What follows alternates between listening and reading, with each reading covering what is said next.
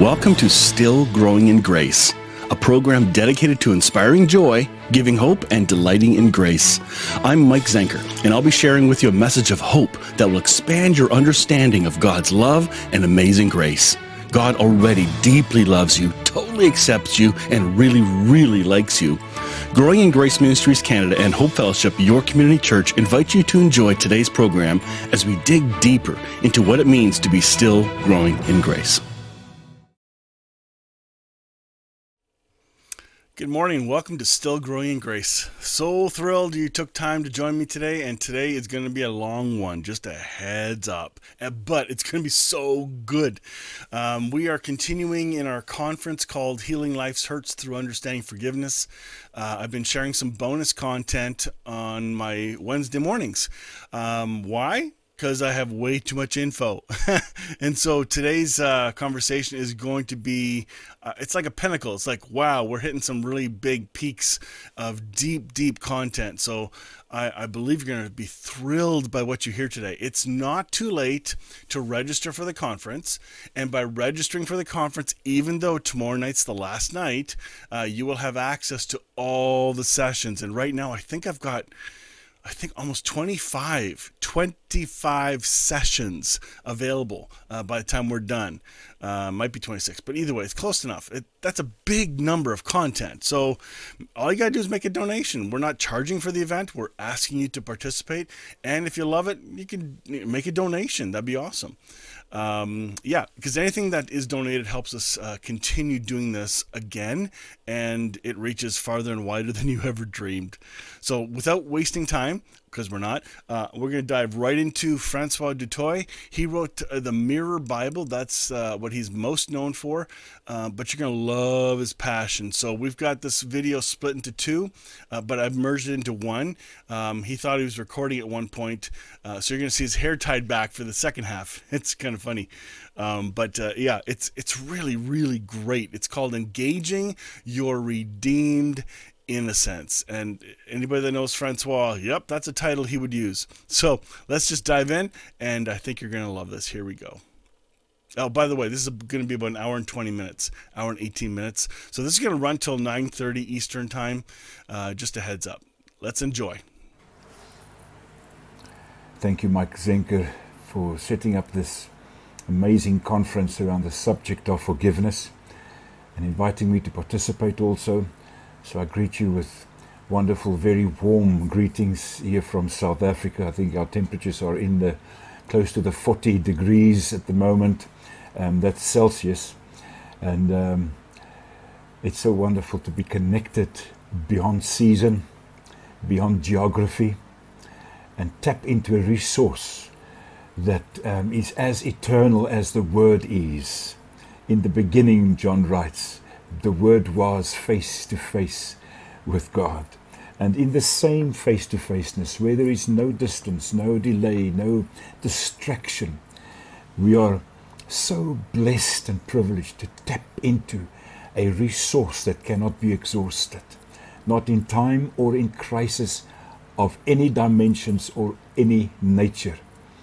So, to speak today on this priceless subject of the dimensions of the initiative of God to redeem mankind's authentic innocence.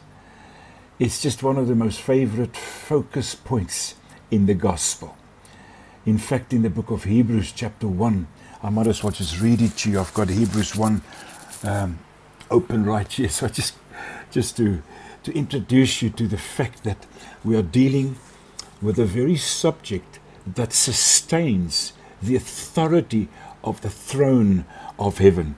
And the more we understand and appreciate the authority of God's throne room, the more it releases our minds from the theories and the doctrines that we have adopted and accumulated over the years to still have in the back of our minds, you know, a doomsday waiting for this old ugly world. You know, every idea of eschatology that does not conclude in the first three verses of Hebrews chapter 1 is in error because the entire book of Revelation is the revelation of the Lamb of God, victorious, the one who died. And behold, I am alive, he says in John chapter 1. And so, out of the living Lamb of God, we have such a strong foundation, such a fundamental reference to the idea of forgiveness. And unless we are sourcing our own ability to forgive those who have sinned against us,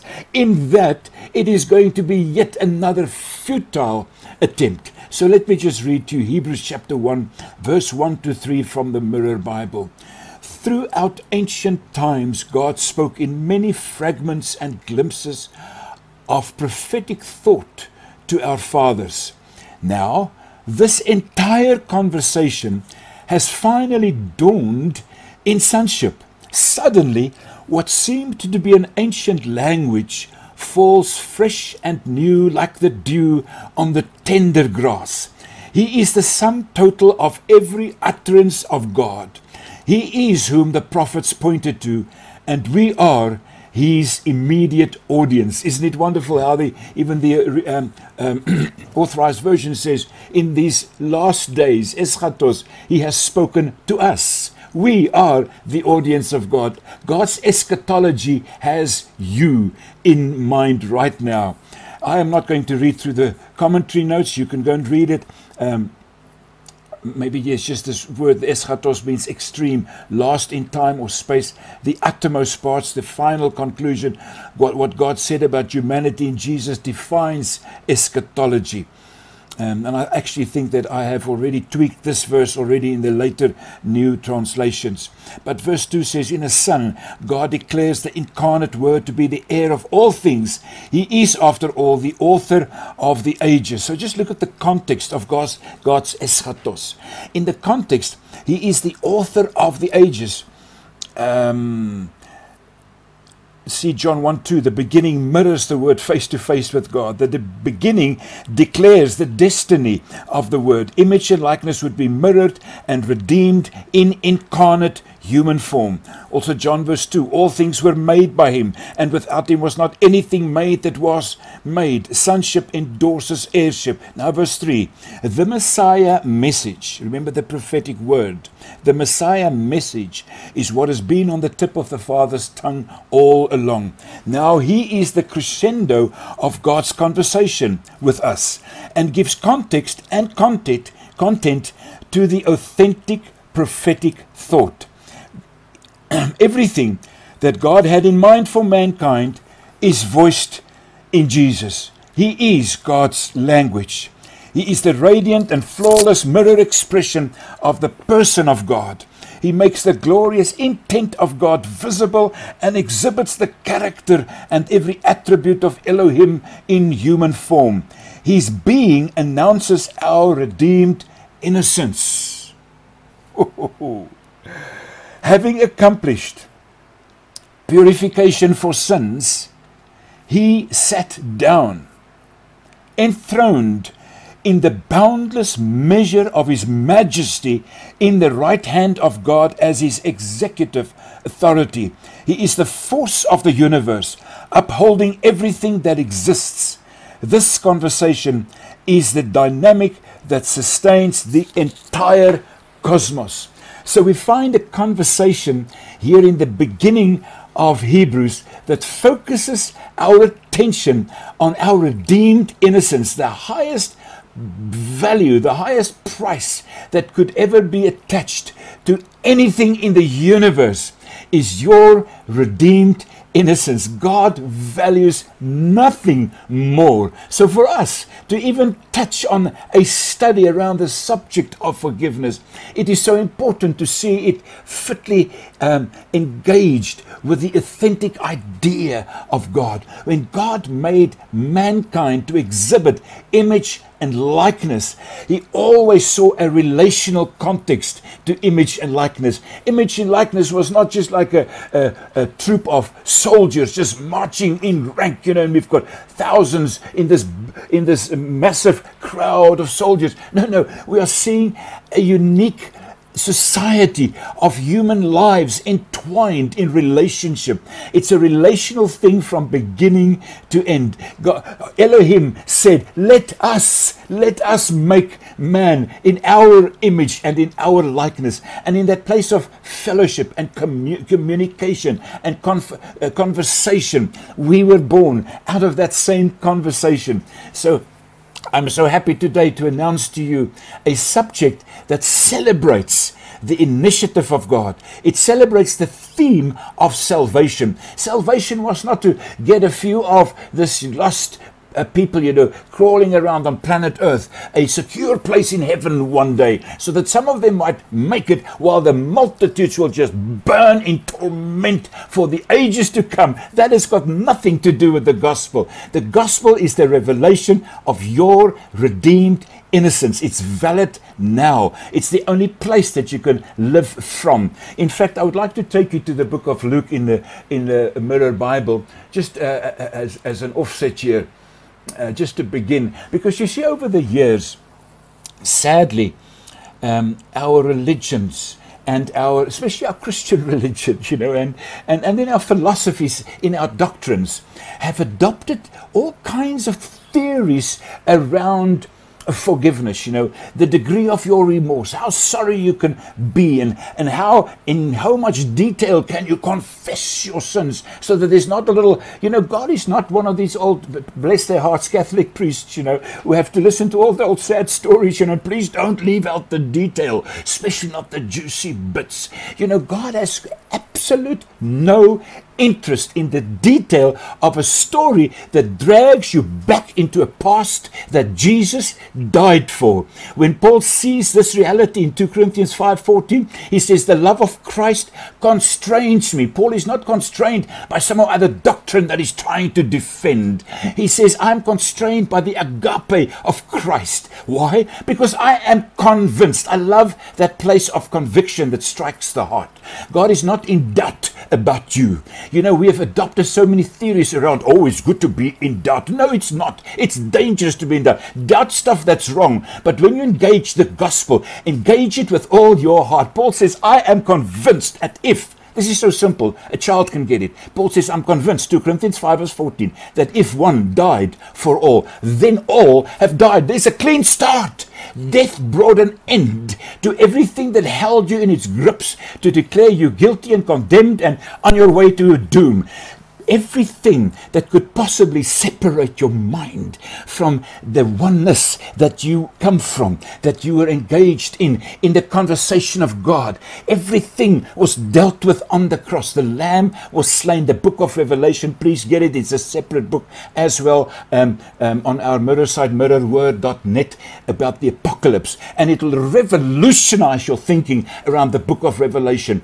It speaks about the, the, the Lamb, Jesus Christ, the the Lion of Judah, who took upon himself the frailty of our flesh, the frailty of our condemned condition, and allowed us to murder him. And out of our, in, in the genius of God, our, our crucifying Christ became the God's doorway into our deepest darkness. And he took us out of that. He led us triumphantly as his trophies. You shine as God's trophy in the throne room of heaven now. Not one day when you finally get a few things straightened out in your doctrines and in your lives. Right now, humanity is the trophy of deity in the throne of God. No wonder Paul writes with such such confidence in, in um, uh, Colossians chapter 3 and verse 1. He says, Since then you have been raised together with Christ. When did that happen, I may ask? Uh, let me just intercept you. Two, in, in, Philippians, in Ephesians 2 verse 5 and 6, Paul says, While we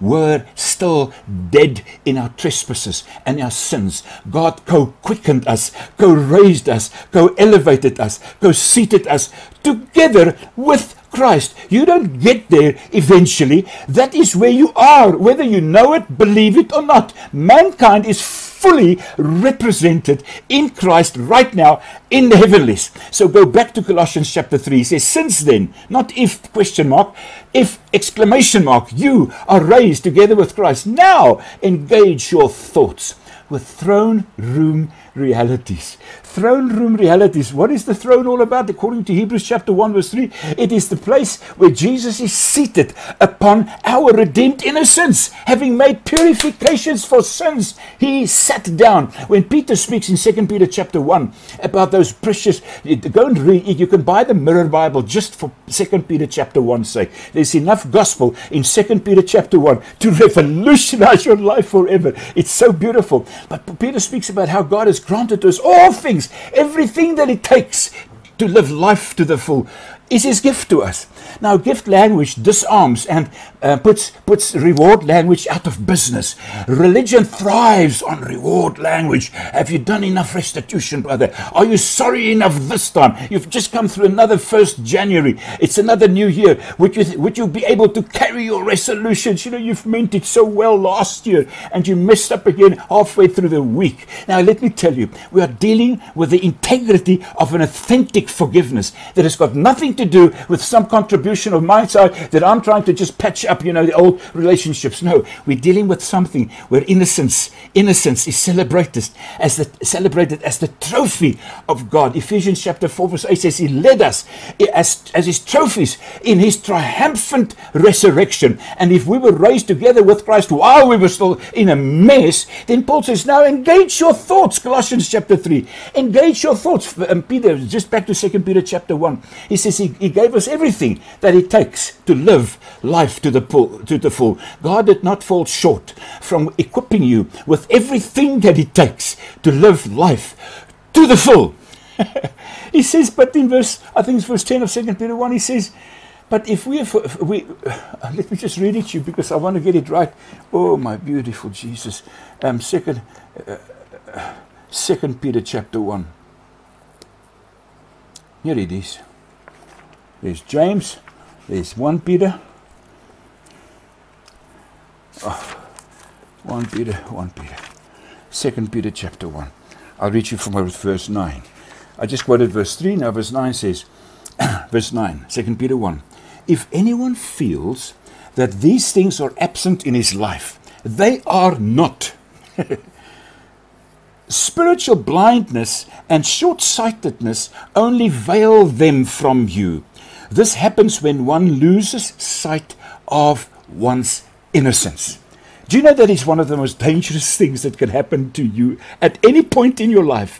When you lose sight of your redeemed innocence when guilt becomes um, engaged again. You see, the, the word Satan, Satan, Satanos means accusation. So when accusation finds a little gap and it slithers through into your consciousness, then suddenly everything related to innocence is blurred again. It's like, and what happens when, when you have a blurred relationship?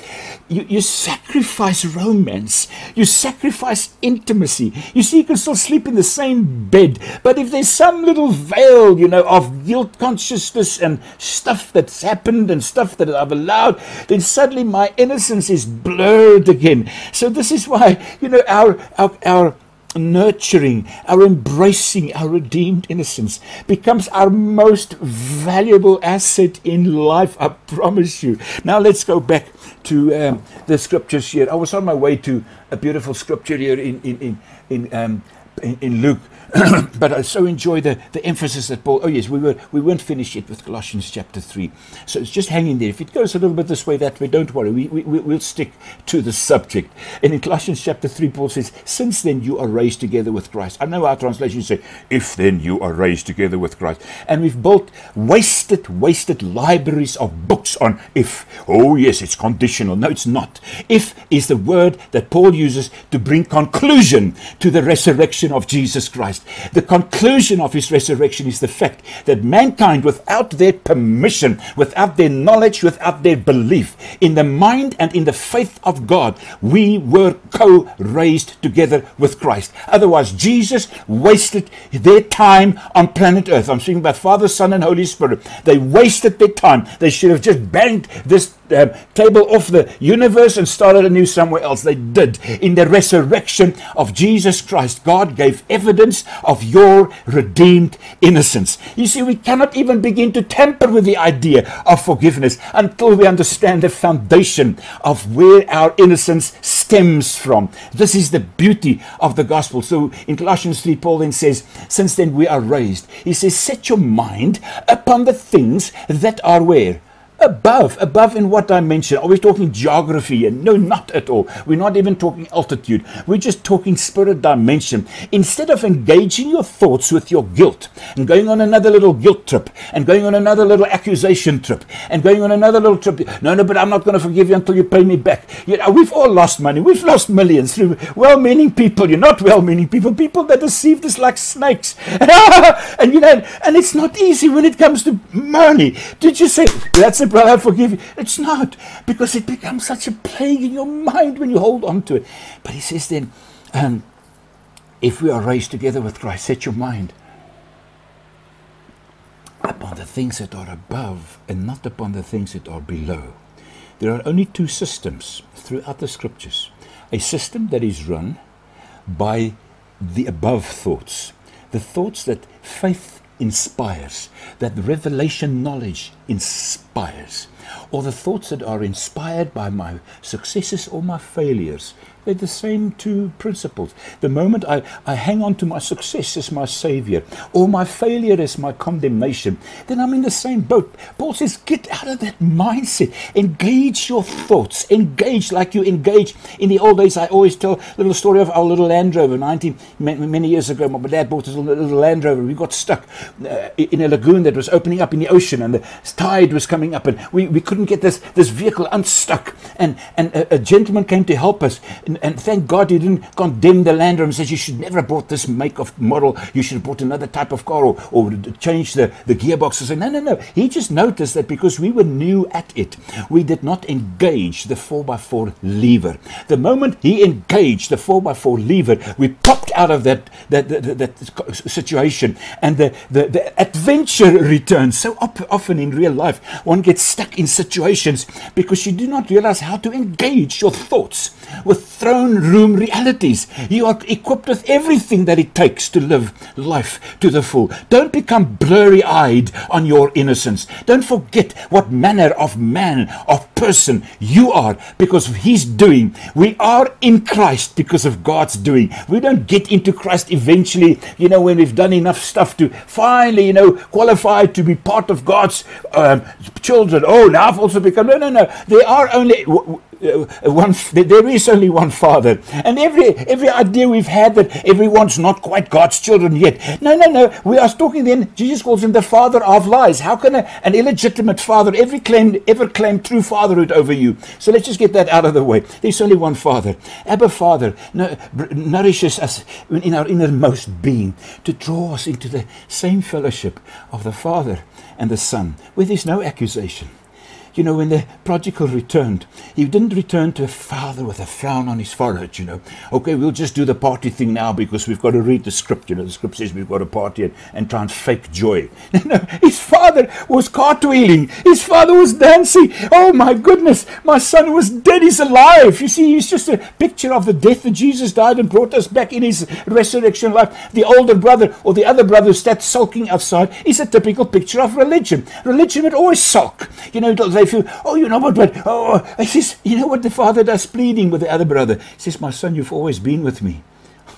And all that I have is yours. Go and check it out. It's in Luke 15. All that I have is yours. You've always been with me. So the Father so desires for us to come and participate again in the joy of the celebration of innocence.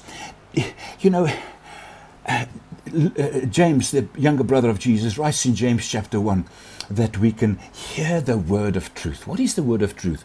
Oh, how big my sins are, how bad I've messed up this time. No, that's not the truth. The truth as it is in Christ is your innocence on exhibit, the document, the, the receipt of your, your complete redeemed innocence is is the unveiling of truth. Now, if any man hears this word, it's like seeing the face of his birth as in a mirror. James uses such beautiful language. He says, Come on, when you hear this word, remember he says in verse 17 of James chapter 1 that he's the Father of lights with whom there's no variableness, there's no shadow, there's no hidden agenda. God's not sitting up there, you know, waiting to say, Okay, let's get the good stuff over and done with, but now we're going to get to the core of this conversation and we're going to show you how condemned and filthy you are. No, no, no. He says, I'm talking about the Father of lights. It's impossible for the Father of lights to carry uh, uh, uh, sweet and sour water. It's, it's, he's the Father of lights. He's, he's the God of love. He, love, he only loves you unconditionally. There's nothing in God's heart that is not agape. So, in that context, he says, He brought us forth. Egeneto is the Greek word. Our birth. He birthed us through the word of truth. Now, James says, if we hear the word, it is like seeing the face of our birth as in a mirror.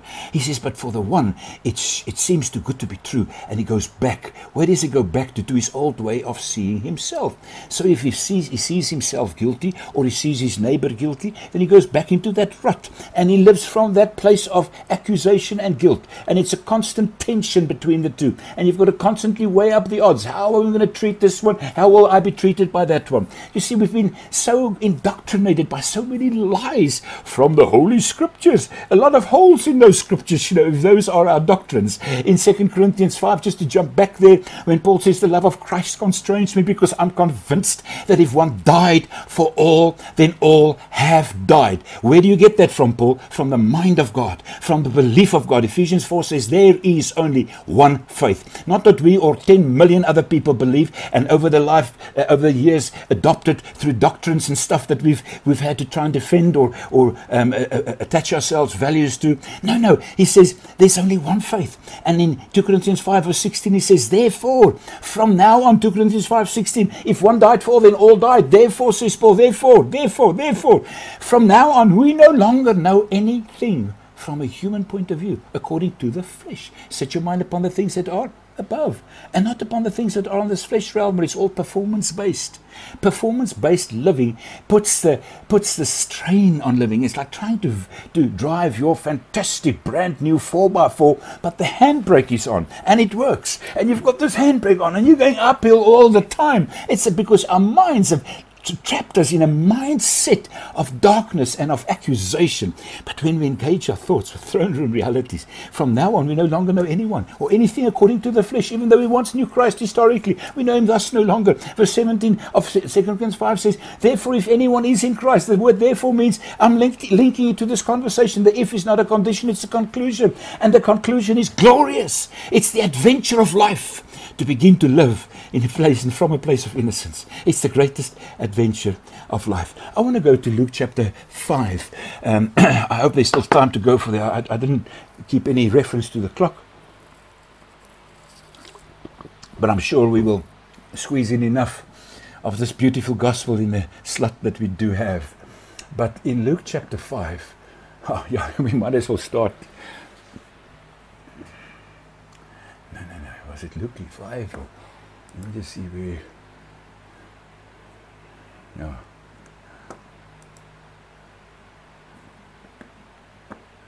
okay okay wait. Yeah, I might as well go to Luke 5 I'll get back to Luke 11 remind me if I've forgotten. But in Luke chapter 5 there are two amazing um, in, in, in incidents that, that Luke records here. Do you know that Luke mentions the word, the noun, forgiveness, more than all the other writers combined. I'm not speaking about the verb to forgive, that's, that's mentioned a lot by many, and also by Luke. But Luke's, uh, uh, one of his favorite subjects is the idea of forgiveness. It begins in chapter 1 already with John the Baptist, you announcing the forgiveness of sins. Anyway, anyway, what I want to go to here is here we find um, Jesus meeting Peter and you remember that I won't read all the all the detail. I just want to read you the. Um, from verse 1 says, The crowds were pressing upon him to get close enough to hear him teach the word of God. He was standing on the edge of the shore of Gennesaret. and there were two boats lying against the shore. Sea folk, the sea folk had already gone out to wash their fishing nets. Jesus then stepped into the boat belonging to Simon and asked him to row out a little from the land. Then he sat down and continued teaching from the boat. When he paused his teaching, he asked Simon to take them into deep water where they could let down the net for a catch. You see, Jesus is a very, very good fisherman himself because he calls us fishers of men. And he uses, he tricks Simon into a situation where this man's been toiling all night. Uh, that's all part of the detail. I'm not going to read it all. Uh, this man was toiling, him and his buddies, working for his buddy's father. Uh, uh, they were.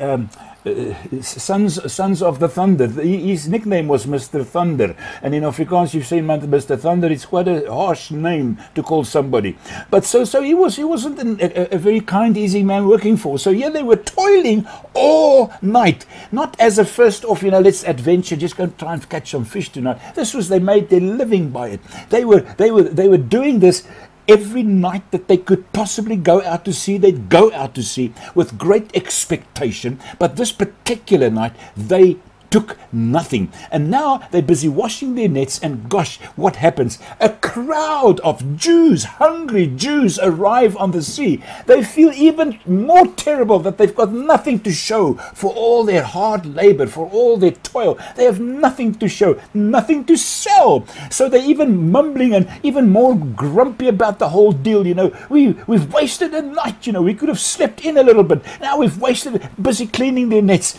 And Jesus sees an opportunity opportunity. And he engages Simon's boat, and he's got Simon with him in the boat. And he teaches.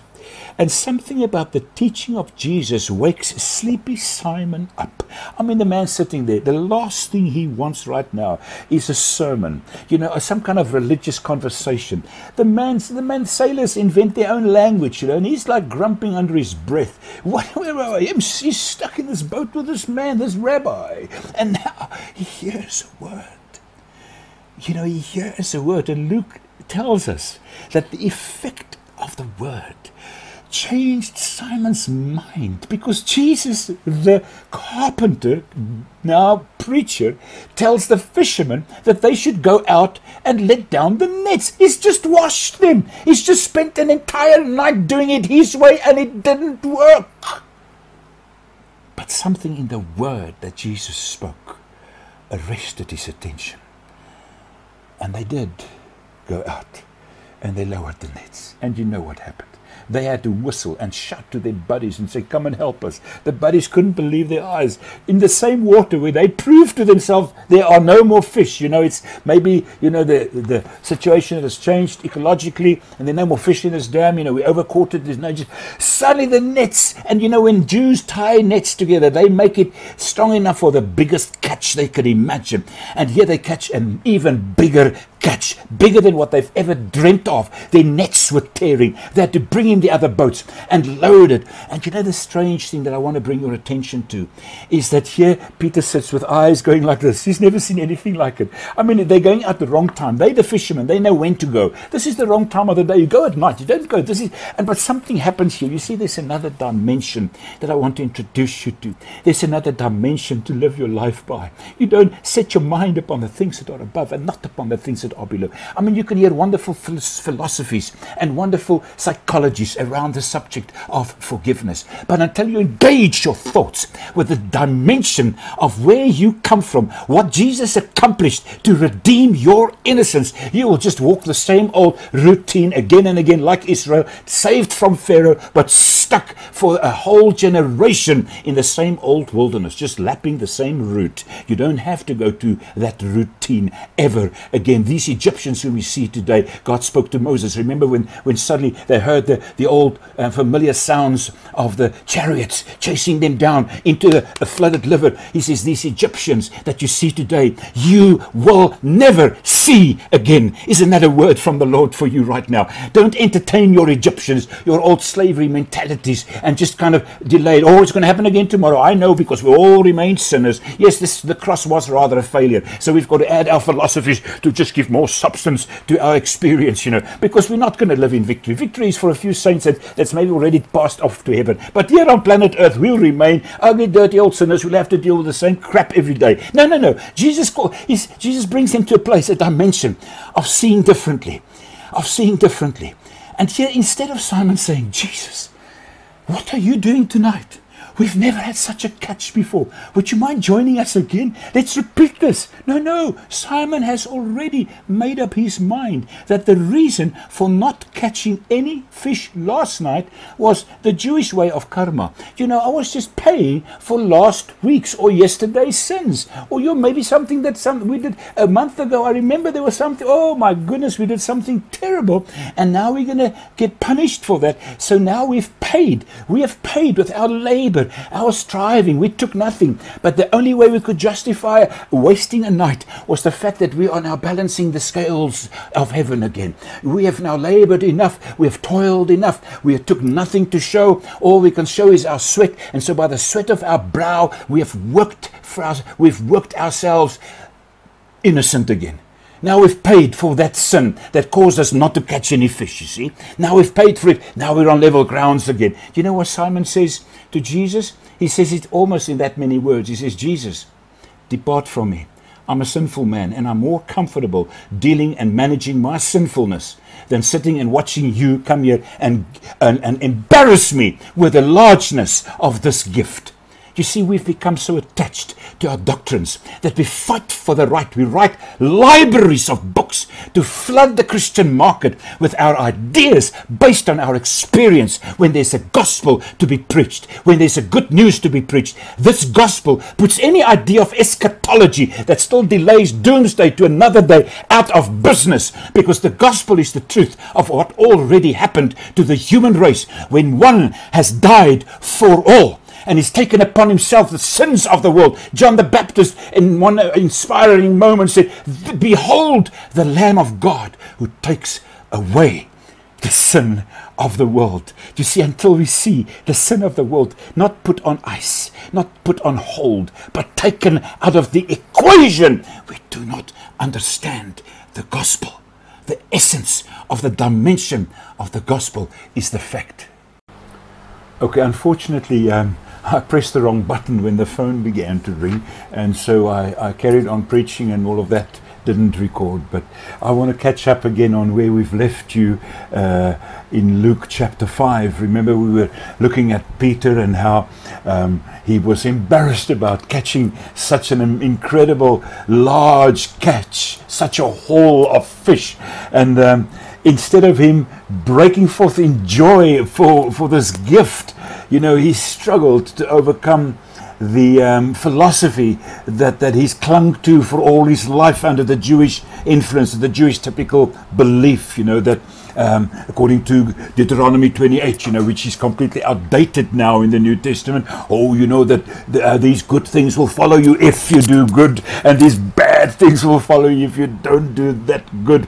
And suddenly, Jesus dismantles his, dismantles his entire philosophy by blessing him in such abundance that their, nets were tearing. They had to bring in their partners to help them take this whole out. So, in the same chapter of 5, Luke, we find another very interesting incident, and I'll just briefly touch on that as we continue with our teaching on forgiveness. Remember, we have mentioned that very important verse in 2 Peter chapter 1, in first of all in verse 3, where Peter says, He granted us all things that pertain to life and godliness. The mirror reads, He has given us everything that it takes to live life to the full. And now in verse 9, Peter says, But whoever lacks these things, if it's possible that you find, well, you know, maybe I stood back in the row too far and, and I didn't get everything that that person or this person got. You know, you got absolutely everything because your measure is Christ, according to the measure. You remember, um, is it Romans 5, verse. Um, uh, sorry, Romans, Romans, uh, uh, Ephesians 4 verse 7. Ephesians 4 verse 7. Paul says that grace was given to each one of us according to the measure of the what? My performance, I deserve a little bit better, or maybe I deserve a bit less. He says, no, according to the measure of the gift of Christ. You see, when we begin to underline those little words, the gift, He granted to us. Then it takes religion out of the equation. Performance is suddenly out of business because we were given a measure in Christ Jesus according to that measure. So Peter says then in verse 9, he says, Whoever lacks these things, you know, I've obviously just done the calculation. I said, yeah, if, if anyone feels that these things are absent in his life, they are not spiritual blindness and short sightedness only veil them from you. You see, a condition that we are, that we've adopted in our minds can veil dynamic truth from us because we've become so attached. Often, you know, we've, we've I, know in psychology, you know, there's often these long, drawn out courses on how to deal with your hurts and your hang-ups and how to deal, and then it takes years and years and years to work through all the detail of your uh, horrid past, you know, and of all the hurts that you've had to accumulate in this time. And so you get to forgive the person marginally, but then, you know, you've got to work through the whole system again. And it keeps people drifting through the same wilderness of slavery, enslaved to the habits of feeling resentment and feeling remorse towards this person or that person. So that every time I see that person, the whole thing reawakens and re- re- resurrects in my mind again. He says, if anyone feels it's a short sightedness that veils them from us. Why? Because we've lost sight of our innocence. And I've written here in the margin, spiritual reality suddenly seem vague and distant. Become acquainted with your innocence. Become acquainted with your innocence. This is what this teaching is all about to acquaint you with an innocence that is more valid than any excuse we could ever have to uh, go back into resentment and go back into unforgiveness. Forgiveness is the fruit of something that happened in Christ Jesus. Behold, the Lamb of God who takes away the sin of the world. There is no other way to behold the book of Revelation for that matter. Because if I still behold the book of Revelation as coming judgment, I've missed the complete point of the gospel. In the eschatos of God, we read it earlier, in the eschatology of God, we have encountered the, the, the, the, the, the sonship that Jesus unveils that where the fullness of the Godhead is on exhibit, the character of God is on display, and having made purification for sins. Why did Jesus in the flesh, incarnate, do what he did? To bring an end to whatever it was that corrupted our thinking and our romance with the Father and the Son and the Holy Spirit. He came to take it out of the way so that our, our our innocence may be celebrated. Our redeemed innocence may be celebrated on a daily basis. Now, let's just quickly get on here with Luke chapter 5, and I'm reading to you from verse 15. His fame escalated even more dramatically. Great multitudes crowded together to hear him and be healed of their infirmities. and he, but he would often retire secretly. Verse 16 into a remote area in prayer. Isn't that beautiful that Jesus didn't do the magic one thing and says, okay, right, you know, today's going to be a healing day. We're going to heal 1,500 people or 10 people. And then, you know, no, no, his ministry, so often we look at his ministry and we look at the spectacular, you know, the, the, the, the preaching, the teaching, the healings. And then, of course, he had his prayer life and then he had his social life, you know, but this is a teaching for another time. But right here we are in verse 17 of Luke chapter 5. Then one day, while he was teaching, the following dramatic incident incident happened. There were Pharisees and scholars of the law also sitting in his audience. It's amazing how he had this mixed audience, you know, the people that were just gobsmacked with, wow, wow, we've never heard anything like this, you know, and they, and it's like they, they, they just couldn't wait to just hear more and draw more and witness more of the spectacular ministry of Jesus. But the guys with the frowns on the foreheads, you know, didn't quite always fit into their their paradigm, especially if you did things on the Sabbath because the Sabbath was what their entire religion was all about. There are some of their children still today in both both the Jewish and the Christian circles, you know, that, that go bananas about the Sabbath. I want you to understand that Jesus is the Sabbath of God. He is the one who celebrates God's Sabbath. You know what, what God's Sabbath was all about way back in Genesis chapter 1? He saw everything that he had made, and behold, it was very good. When God beholds you, his Sabbath rest inspires him, and he invites us to see what he sees in you. The moment the artist puts his brush down, signs his name, he looks back, stands back, and adores the, the art. God adores what he has captured in your person, in your personality, in who you are, and He celebrates you. Sabbath is the celebration of God's perfection. God did not grow weary or exhausted so that even God needed a bit of a break. No, Sabbath is not some rest that God had to enter into just because He was so tired of doing what He did. No, no. Sabbath is the celebration of perfection. Behold, it is very good. And we're touching on a gospel that celebrates the goodness of God on display in your redeemed identity and your redeemed innocence and your redeemed royalty. You may co reign together with Christ over every lie that had in, in, inhibited you and snared you into living a lesser life, the, a lesser than the life of your design. So he says you have the Pharisees, the scholars of the law, all sitting there in his audience. You know, they were just scrutinizing what's happening, along with the people coming from every village in Galilee and Judea, as well as the outskirts of Jerusalem. The very atmosphere was charged with the presence of the Lord to heal. Isn't it wonderful that Jesus' presence and in his teaching, in what he proclaimed, brought about an atmosphere? And I want to encourage you. You know, we said it's pretty hot. Yes, I've got a fan going. I don't know whether you can hear. I've got a little fan going. We don't have aircon here, but we've got a little fan going. It keeps me cool. Now, listen, if a fan or an air conditioner can change the atmosphere in a stuffy room, how much more can our conversation change the conversation in a situation on Facebook, wherever you find yourself, when you begin to, to radiate the reality of Christ, the reality of the gospel, the, the relevance of Jesus' presence in this situation. Anyway, so we read in verse, verse um, 18 of Luke 5 Meanwhile, there were people desperately trying to get into the house where Jesus was teaching. They were carrying a man on a bed who suffered from severe convulsions that left him paralyzed. If only they could get him close to where Jesus was teaching. But because of the crowd, they were unable to.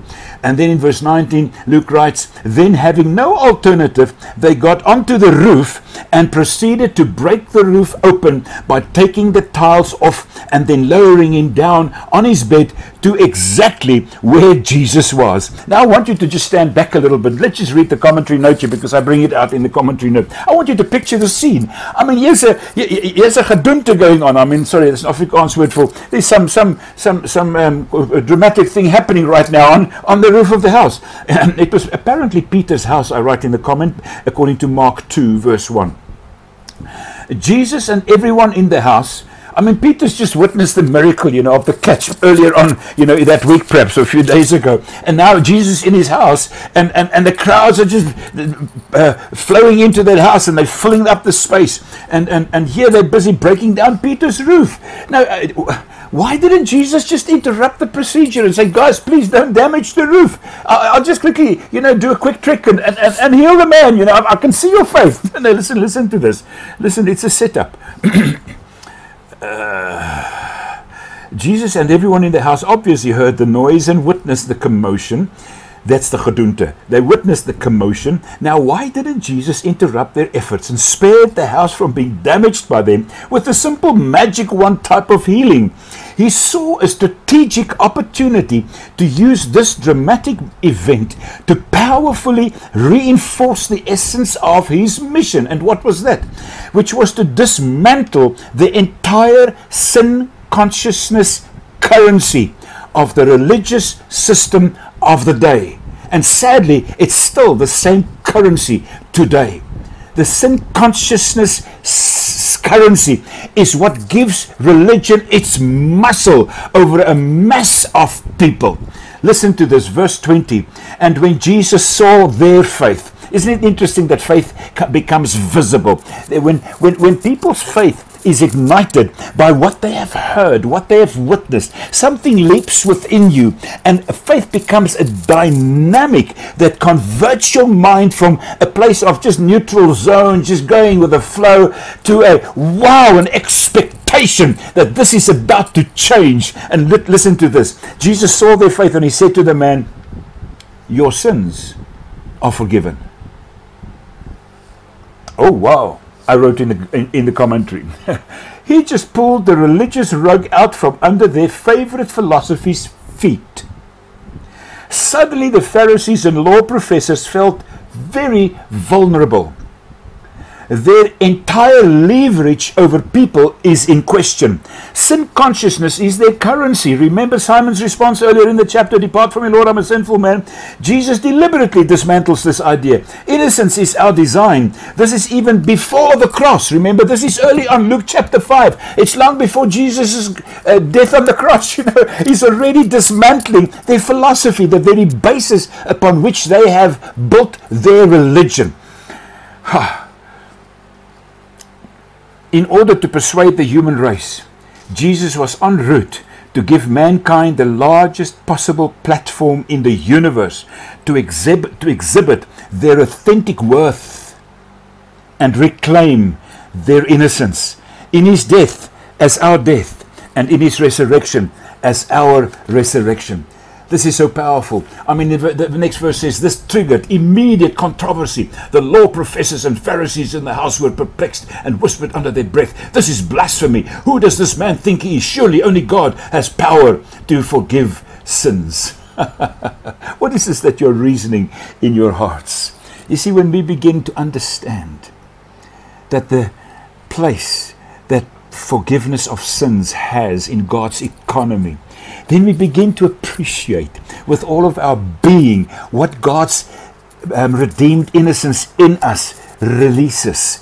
A place of romance, a place of intimacy, a place of, of relational oneness where, we, where it's nothing that disturbs the situation that God has um, brought about in, in his mighty, amazing genius. I want you to turn with me now to Luke chapter 11 because it's so important that we look at the Lord's Prayer in context. So I just want to. Um, uh, possibly round round up the the, the, the, the teaching with this thought. I'm not quite sure how far we're going to go with this, but this is this is now reading from 11, uh, uh, Luke chapter 11. Um, we spoke about Jesus' prayer life, and, and, and, and now here in verse 1, he was praying in a certain place. Um, Luke, Luke, mentions this quite often, but here in verse chapter 11, verse 1, he says he was praying in a certain place. And when he paused, one of his disciples asked him to teach them to pray, just like John taught his followers. Now, I want you to just listen to this commentary here. Imagine how loaded Jesus' prayer was with the content and focus of his mission. Luke mentioned Christ's praying much more frequently than any of the others. He tells us in Luke 3:21 when he was baptized he was praying. Look for lots of references there that you can look, uh, look at. Uh, verse 2. He said, now Jesus is responding. They said, Lord, teach us to pray, just like John taught his disciples. So Jesus said, Whenever you pray, say, Father, your name is to be celebrated as holy by all creation. Your kingdom is present. Ooh, ha. You can go and read the commentary yourself. Let me read verse 3. Sustain us daily with the gift of the prophetic bread that was to come. Whoa, whoa, whoa. A completely different teach, uh, uh, uh, teaching for another day, but I'll just quickly read to you just to keep the context. The, the, uh, I'll just explain why it is translated like this. We, I, we know the Lord's Prayer, give us this day our daily bread. Sustain us daily with the gift of the prophetic bread that was to come. Let's look at it in the Greek. Th- this bread is a gift, it's not the bread we labor for. See John 4 35. Yeah, the, bread we labor for, we give it four months to ripen. Jesus says, Lift up your eyes, and I want to show you a harvest that is already ripe outside of your labor, outside of your waiting for another day.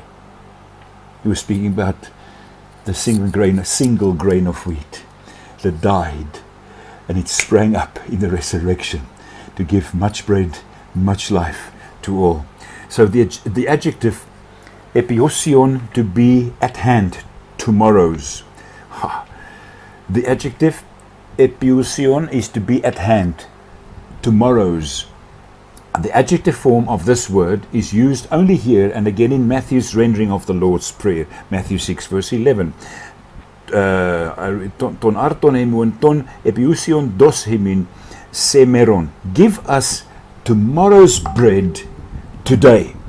Now listen, you have to understand that in the context, we've read it earlier on in this teaching in Hebrews chapter 1, those first three verses. In many and various ways, God did what? He prophesied, He spoke of old to the Jewish fathers concerning this day, and the eschatology of God was pointing to, I am the bread of life. You see, the tomorrow's bread was the prophetic word of the Messiah, the incarnation. Every time we eat a meal, we, we celebrate the incarnation. It's the incarnation of life. And so we are celebrating the incarnation of the bread, the prophetic word that was made flesh.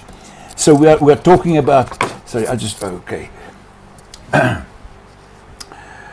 Tomorrow's bread, the prophetic bread of life, like the manna in the wilderness. See Revelations 2.17. Feast on the revelation of the hidden manna in the, in the ark. Uh, this prophetically pointed to the Messiah. The mystery that was hidden for ages and generations is Christ in you. Jesus communicates the idea of bread that we didn't labor for. He had no other bread in mind. He treated you gently in the wilderness of your unbelief and fed your hunger there with manna, which you did not know, nor did your fathers know, that he might make you known, make you know that man does not live by the bread of their own labor, but that the life of our design hungers to be completely sustained by the word which proceeds proceeds out of the mouth of the Lord. Deuteronomy 8 verse 3. Luke then also uses the feminine singular part- participle of the same word, he, epiusa. See Acts 7 26 extra, or every time meaning the next day. In all these references where Luke uses it, one, two, three, four, five different places in the book of Acts, he uses it exactly the same, re- referring to the next day. Give us tomorrow's bread now. So the prayer is, Father, I want to feast on the manna that you promised our fathers. I want to feast on the incarnation revelation. I want to feast on all that you fulfilled in Christ. That brings us. Um, I, have also got a, a, note here that says, See my notes on understanding the significance of meals in the New Testament context at the end of Luke chapter 11. That brings us to verse 4 of Luke chapter 11. Look at this. We are back on our subject of forgiveness. Oh, that your forgiveness of our sins may be fully realized. So, everyone indebted to us may also know that we have released them from their obligations to us. Father, you know us inside out. Free us thoroughly from any, any hidden alliance with the old system of performance based living. Free us thoroughly from any hidden alliance with the old system of performance based living. Then my commentary note I say the word translated forgive is the word aphes, which is the aorist active imperative of aphiemi, from apo, away from, and diemi, an intensive form of eimi, I am. Thus forgiveness is in essence a restoring to your true I amness. the injury, insult, shame, hostility, or guilt would no longer define the individual. Are you hearing me? My Jesus.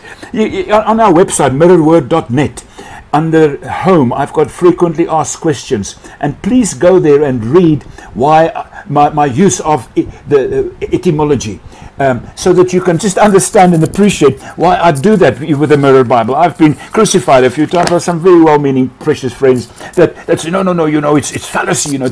Uh, you know, I, I believe that words evolve. Obviously, words evolve in time, but we're dealing with old text here, and so many treasures are hidden in the individual components of the Greek word and also in, in the Hebrew. But uh, just, just, just bear with me. The word forgiveness, in, in its essence, speaks of of a moving away from our true I amness. So, whatever it is that we've embraced in unforgiveness, in, in whatever the, the, excuse we may hang on to for feeling bitter towards somebody, embittered and defeated, and, and perhaps things that happened years and years, years ago when, when, when I was so abused and I've held on to the memory of that.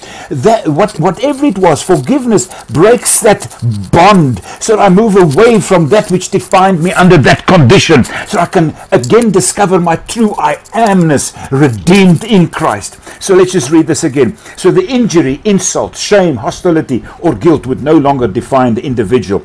The aorist active imperative tense means to get it over and done with immediately. Isn't it wonderful how the Greek tenses helps us to understand? We couldn't translate this, or we don't have this in English, but in the Greek tenses it comes out so so beautifully. To do so without delay is what it means.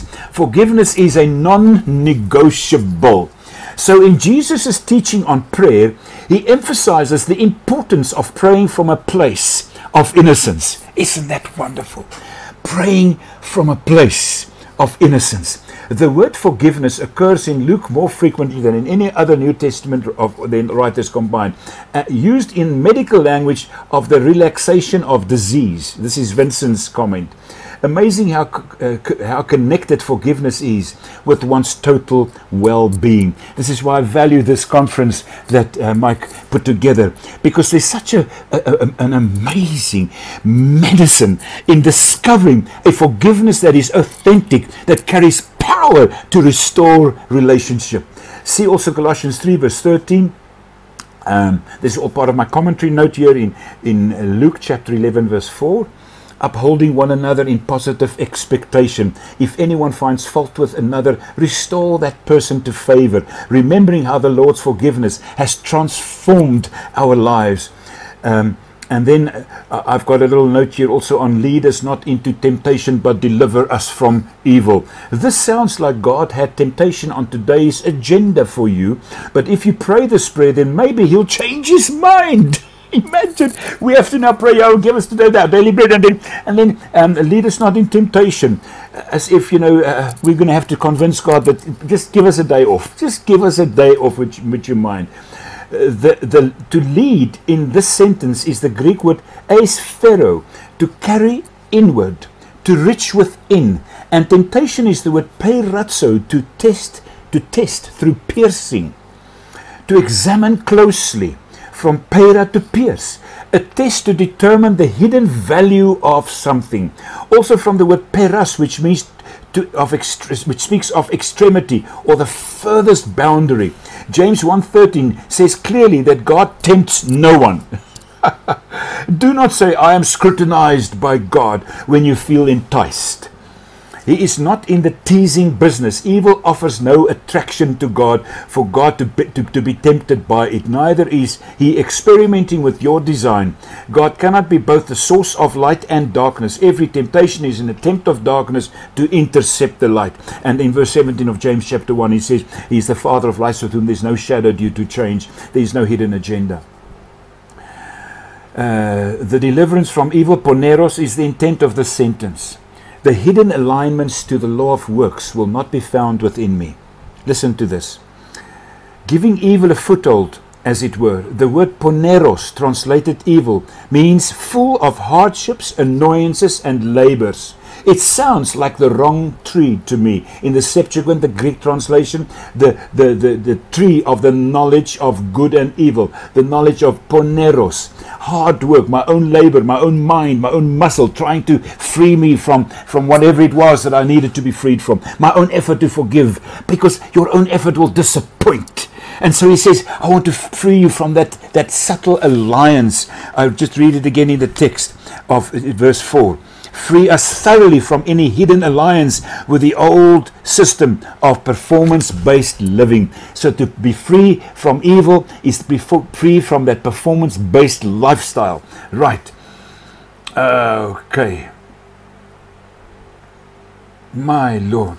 So, we, we have a beautiful um, uh, conclusion here to our teaching on forgiveness, which brings us to, to um, to how our I amness, our true identity, often becomes so snared in, in, a, in a mindset of holding on to reasons to not release an individual.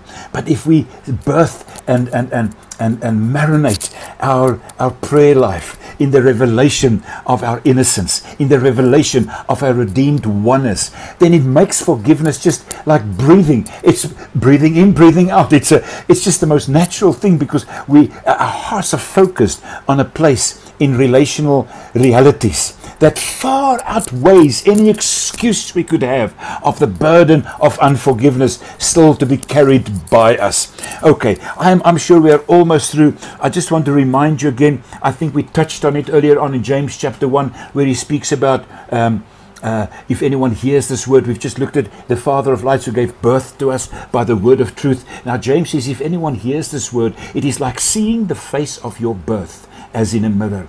You see, unless we see ourselves the way God has always seen us, we cannot celebrate the Sabbath of God with God because then we always see flawed with, with, with blurry eyes. And you know what he says? James says it so beautifully in James chapter 1 from verse 23 to 25. You can just go and read it there. He says, Both of two people may hear, and for the one it just seems too good to be true. So what does he do? He goes back, he departs, he goes back to his old way of seeing himself. He's been so uh, attached to this old way of seeing myself. You know, I've been abused as a youngster. I've been this and that, and this one has been, and I've got lists of things that people have done me wrong by, and I allow those things to remain the dominant or the prevalent uh, uh, uh, conversation. But he says, man, don't forget. He says, when you do that, when you go back to your old conversation, because the conversation starts here in your mind, what happens? Uh, James chapter one twenty three. He says, you immediately forget what manner of person you are. Now, if forgiveness is restoring me to my true I amness, this is why it's so vital to understand my innocence redeemed in Christ. And as I hide in that innocence, I, I remember what manner of person I am. Instead of walking away like the ugly duckling, you know, seeing this beautiful swan and think, no, this is just too good to be true. Can't be me. And I go back to the old way of seeing myself and speaking about me and speaking about my situation. And, you know, who, has got a ready ear so I can tell you my story. And we've got all these pity parties going, you know. You think you've got a bad story. Let me tell you my story. And so it's constantly comparing stories, you know, as if there's some redemption and virtue in it. It's a way, and we think, oh, I'm just going to be very vulnerable and just allow you to. Yet all the sad. No, no, no. You're going in the wrong direction. You forget what manner of person you are by his doing. By his doing. Go and read 1 Corinthians 1 verse 30 again, especially in the Mirror Bible. What we are by his doing. How righteous, how innocent we are by his doing. By God's doing are we in Christ. And he became to us our righteousness, our innocence, our sanctification. Everything we couldn't do with our own ability. He did and accomplished for us. So when we see that in James 1, we, we often read that and say, we immediately forget what manner of person we are. Let me suggest to you if you can immediately forget, you might as well immediately remember. We give so much value to the reason why I am in this state of misery. You can immediately move out of that. Come on, if I can immediately forget, how much more can I immediately remember? And that's why we have a conversation going that gives us a, a, place of faith where we can draw confidence, where we can feel edified and enlightened. We, we don't want to talk so at the end of the day, everyone's feeling in a big, bigger pity party than what they did before, in a deeper hole. But we've got a place of faith where we communicate strength, that which builds up and edifies our being and renews our minds to, to, to co appreciate all that was given to us in Christ Jesus. And this is a place of wonder. It's a place of being totally overwhelmed and amazed with the beauty of what the uh, what the future holds for us today and tomorrow in the adventure of living in the reality of our innocence. And I just want to close off with 1 John 1 9 because we, you know, I'm, I'm sure it's, it's been touched on in this conference as well, but I'm so close to it. I think it's just the next page here. And um, we've, we've, we've known 1 John 1 9 for many years. You know, if we um, uh, confess our sins, God is faithful and He will forgive us. All right, let's just, let's just close with that, then, then we're through. Uh, it's so beautiful, the entire first chapter of John. In fact, uh, I've got the five chapters of 1 John in the Mirror Bible, and, and, and, and I, I won't, I won't to keep you long at all. Um, oh, my Jesus. John writes so beautifully. He says, what we enjoy equally belongs to you. Um, I would have liked to read it to you because I have I've actually oh, no there won't be um, um, I'll just read you verse verse 7 because I, have I've retweaked some of those verses and we will shortly bring a live blog onto our website where the, the verses that I regularly retweak as I continue to cross reference you know and, and, and work on, on new stuff and, and I will make these available so people can just download them from the web and follow and follow these tweaks. But um, this is still an old Bible. I think this is the eighth edition, and I've got the tenth edition printed in South Africa here, which is slightly thinner paper and, and better bound. But that, uh, I think in the future we'll, we'll keep it more to separate books and keep it smaller. But that's not for now. So so verse. Um, I'll just read you. Remember, John. John says, "I'm writing this so that uh, because I want to invite you into into our joy." I so wish I can quickly find this for you. Um, on the screen because it is it is so powerful. Where um, I've just done it the other day, I've just touched on one John. I know we want to rush through this, and I won't keep you long, but here's something that you'll really enjoy. Uh, we have a bunch of people who help us with translating the Mirror Bible in other languages, and I regularly send to them these tweaks and, and updates. And um, Uh, these are the ones that we want to make available to the public as well so that you can access it on our website. We'll keep you posted on that. We're busy t- trying to get our website up to standard so that we could do these things there. Okay, so here we go to 1 John. I'm just building up to verse 9 where, where John writes, if we um, uh, confess our sins, he's faithful and just to forgive us these sins. We just, we're just rounding off the, the, the thought of forgiveness so that you can get it in beautiful context. So here we've got 1 John and he says, um, I'll just read you, uh, I'll just read this to you from verse 1. The Logos is the source. Everything commences in him the initial reports concerning him that have reached our ears, and which we indeed bore witness to with our own eyes, to the point that we became irresistibly attracted, now captivate our gaze. In him we witness the tangible life in its most articulate form. Can you imagine witnessing tangible life, the life of your design, articulated in your person? Oh, now, and the word to touch is the word psallo, to touch the string of a musical instrument. That's where the word resonance comes from. Now look at verse 2. The same life that was face to face with the Father from the beginning has now dawned on us.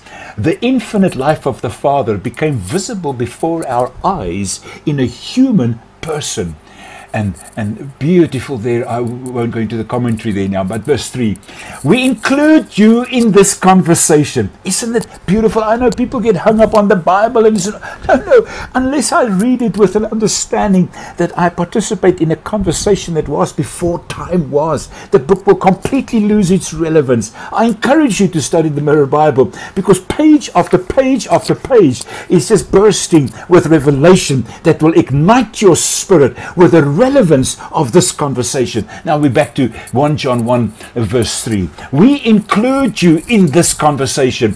You are the immediate audience of the logic of God. This is the Word that always was. We saw Him incarnate and witnessed His language as defining our lives. What did we say forgiveness was again?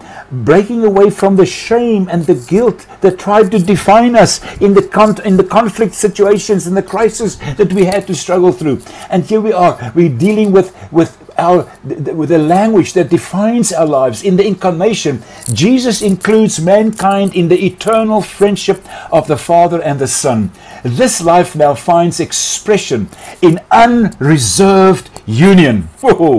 We do not invent fellowship i wrote in the note. We are invited into the fellowship of the father and the son. Now verse 4 john says my heart is bursting with joy as i write this epistle the thought of you reading these words completes my delight.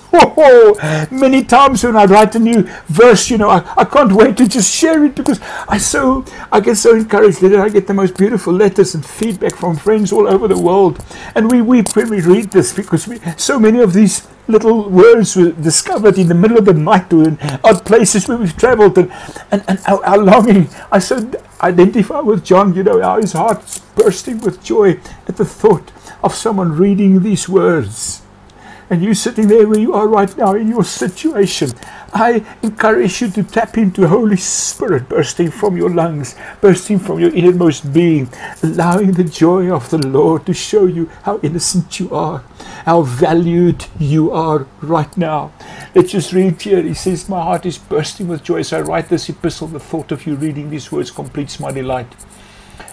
Okay, it's an interesting comment here which I'll just read. The reading Hemuon, our joy, is preferred over Himuon, your joy, since John's own joy would be incomplete unless his readers shared it, whereas copyists ins- insensitive to such a nuance would have been likely to alter it. And that's exactly what happens so many times all over Scripture, where copyists, because we're not sitting with the original text. And I, I studied Bruce Metzger's commentary under uh, uh, uh, um, as one of the commentaries that I and Bruce Bruce Metzger has got a, a, very interesting and obviously you don't agree with everything but there's such insights that you gain from these wonderful scholars over the years who've studied the variants the variant texts and, and, and brought out their reasoning why this text should be that or this. And here we're dealing with John's joy. We're dealing with John's joy here. Oh my goodness listen to this. So Bruce Metzger in his textual commentary writes um, they, they, they would have copyists would have been insensitive to the nuance of um, reading your joy instead of um, our joy. Uh, reading our joy is preferred over your joy, since John's own joy would be incomplete unless his readers shared it. So that's just wonderful, wonderful. Um, this I've tweaked this and changed this in the in the latest um, uh, mirror that would be available on the app and wherever. And um, we've had a big problem with the app recently. Apparently, people couldn't buy it for the last two months. We've hardly sold any. Been a problem somewhere with with the technician technical guys are trying to sort it out. But anyway, so the and and we'll we'll keep you posted on all the latest tweaks and updates. Now I'm almost through. Uh, I said here. Um, in all these years since the ascension of Jesus, still part of my comment of 1 John 1 verse 4, John, now 90 years old, continues to enjoy unhindered friendship with God and he desires to extend the same fellowship to everyone through his writing. You are never too old to learn to write or become computer literate. Verse 5 My conversation with you flows from the same source which illuminates this fellowship of union with the Father and the Son. This then is the essence of the message God's radiant light. God is radiant light and in him there exists no not even a trace of obscurity or darkness at all. See james 1.17 we've done that. Right um, verse 6 this is the real deal. To live a life of pretense is such a waste of time. The truth has no competition.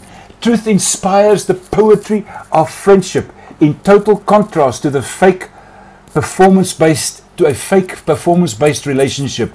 Light is not threatened by darkness. Why say something with darkness as your reference? Mm. Now we read verse 7. We are invited to explore the dimensions of the same light that engulfs God. Oh, isn't this something? We are invited to explore the dimensions of the same light that engulfs God. When we see the light in His light, fellowship ignites. In this light, we understand how the blood of Jesus Christ is the removal of every distortion and stain of sin. And then uh, I've got the words hamartia, sin is a distorted identity. From the words ha, without a meros form. To walk in the light as he is in the light means to see your life and everything that concerns you exclusively from your Father's point of view, with reference to Psalm uh, 36, verse 9, 1 Peter 1, verse 18 and 19 also. Now, verse 8. To claim innocence by your our own efforts under the law of personal performance is to deceive ourselves and to deliberately ignore the truth. The truth about us does not mean that we now have to go into denial as if we haven't done anything wrong. And in my commentary, I say if you've hurt or wronged someone, go to them and be reconciled. To apologize restores harmony But the essence of confession is a conversation inspired by the revelation of the love of God demonstrated in Christ. The focus of this conversation shifts from what you did wrong to what Jesus did right. One cannot afford to cheat oneself by living a double life, acting out the fellowship thing while still hosting stuff in one's life that is inconsistent with the life of your design. You do not need to first get rid of darkness and then usher in the light. Light deals most effectively and effortlessly with darkness. The light of the gospel does not reveal sin, it reveals our freedom from it. Oof. Go and read 2 Corinthians 13, verse 5 and 8 in the Mirror Bible as well. 2 Corinthians 13, 5 and 8. I don't have time to go there now. I'm just closing off now. We finally got verse 9 going of 1 John chapter 1 in the Mirror Bible. In, uh, I say here, our conversation takes on a brand new dynamic when we take sides with what God believes about us. So instead of telling God about the detail of your sin, you remind yourself about the detail of your redemption. God doesn't need the information, you do. God's faithfulness and righteousness is the basis of your forgiveness and cleansing from every distortion. Jesus removed every bit of condemning evidence against us. It's so powerful. And then I say the word traditionally translated confession is the word homologeo from homos, the same, and logos, the word.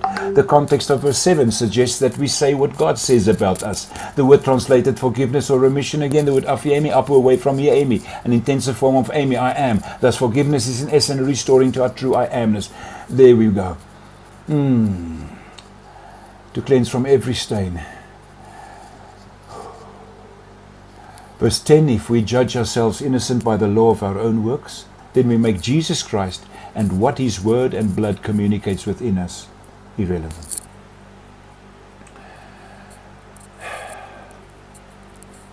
And then go and just bless yourselves and read 1 John chapter 2, verse 1 and 2 also in the mirror. I'll leave you with that. Love you so much.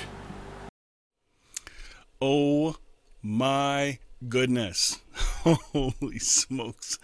That was deep. That was awesome. That was like the summary of the entire conference. Oh my goodness. And I noticed that a lot of you are still tracking, you're still watching. That's amazing to have an almost an hour and a half uh, teaching time, and it, it was so invigorating.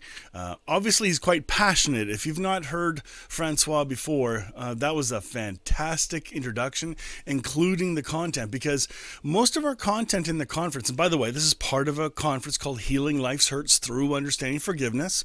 Uh, there's a link below to register. It's not too late. Uh, we're going to have our final uh, sessions tomorrow night, 7 p.m. Eastern Standard Time. if you register, you'll have access to all the teaching. This one today is a bonus one. It's like one of the best teasers I've ever heard, and yet, uh, if you enjoyed the content today, uh, the conference is just as deep. Oh my goodness, it, has gone deeper, much deeper than I ever expected. Francois, thank you. I believe uh, you posted something on your um, the Mirror Study Bible Translation Facebook group. So I commented. Uh, uh, a person named Wendy was having trouble connecting. Wendy, if you're watching, uh, message me and I'll, I'll, show you how you can watch again. Um, I will be po- reposting this shortly. Um, this is a, a big file to render and re-upload. And those that are in the forgiveness conference, all those that registered, I will upload this to the the private playlist um, so you can have all the content in one place to rewatch as often as you want. Uh, I think it's going to be amazing. Um, Francois, um, I'm going to be reaching out to you too because I'd like to find out how we can get uh, copies, hard copies of the Mirror translation here in Canada. I believe you have a U.S. Uh, site uh, where we can get them from, but uh, maybe those in the Kitchener Waterloo uh, area or close to it at least, if you were interested in a, getting a hard copy, maybe we can pool our resources and I can order order like a whole bunch, like 10 or 20, and uh, we can pick them up here and save some shipping costs on that.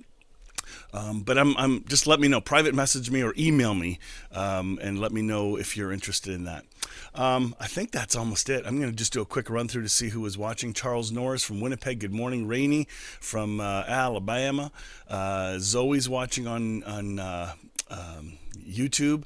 Um, Kimber, hey Kimber, I, I, remember we were Facebook friends, Kimber, and uh, my account got shut down last year. I had to restart. So, uh, folks, if if you if, if I'm not your friend on Facebook and you enjoyed this message, this is the kind of stuff I love to connect with. Um, just send me a message on Facebook or add me as a friend, and then send me a message saying, "Hey, um, I, I, was watching some of this stuff." That gives me context because I get friend requests from parts of the world that it's like, "No, I don't know you, so I'm not going to say yes." Um, but I want to know the context, and I'll happily add because this is so much fun. From Ghana, oh my goodness, that's really cool. Oh my goodness, I am thrilled to hear that. Dorian, yeah, that's really cool. I don't think we've had, yes, we did. Maybe it was you. Maybe you've already said hi before. I'm not sure. Aaron and Keelan Jenkins, I don't know where you're from, so please uh, let me know where you're watching from. And Glenda, where are you watching from? And Danny, uh, just just message and say, hey, watching from such and such a place. It's it's a lot of fun to see that. Um, so Francois, thank you for um, providing this passionate and deep teaching is like, okay, I had more questions. What about the Lord's Prayer? I want to reread that now. What about First John?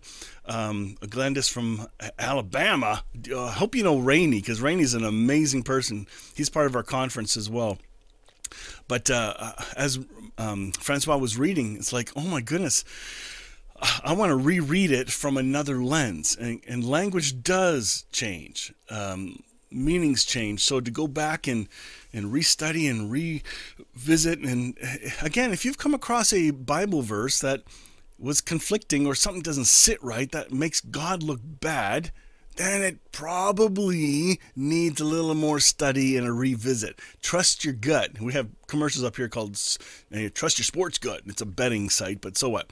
Um, but trust your spirit gut because the Spirit lives in you. You're indwelled. You're already one with the Spirit. Trust that inner voice that's saying, hey, something's off here. That, that wasn't my message. And it could be right in the Bible. And it could be absolutely wrong. And you can revisit it and go, okay, what was translated incorrectly or incomplete? And it's beautiful. You just keep growing in grace because none of us have arrived. Thank you, everyone, for uh, chiming in.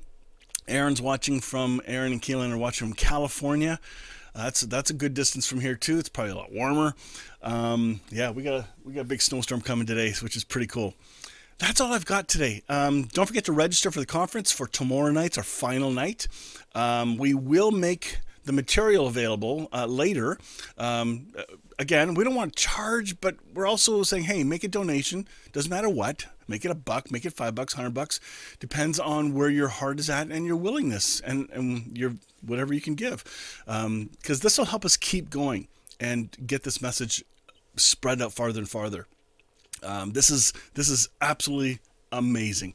I uh, yeah. Today's today's conversation I want to re-listen to now. It's like, oh my goodness, that was so so good. ah, I love it. All right, you guys have a great day, and uh, we will catch you next time. And uh, click like and share this if you enjoyed this. And some of you have to come back and watch this later because it's really long, um, but it's been fantastic. All right, you guys have a great day. We'll catch you next time. Bye bye. Join me next time on Still Growing in Grace for more good news. Enjoy previous episodes by downloading our podcast at growingingrace.ca. You can also visit hopefellowshipycc.com to find our service times and location. If this show has been an encouragement to you, please consider making a donation today at growingingrace.ca and help us keep spreading this good news. Thank you again for tuning in to Still Growing in Grace.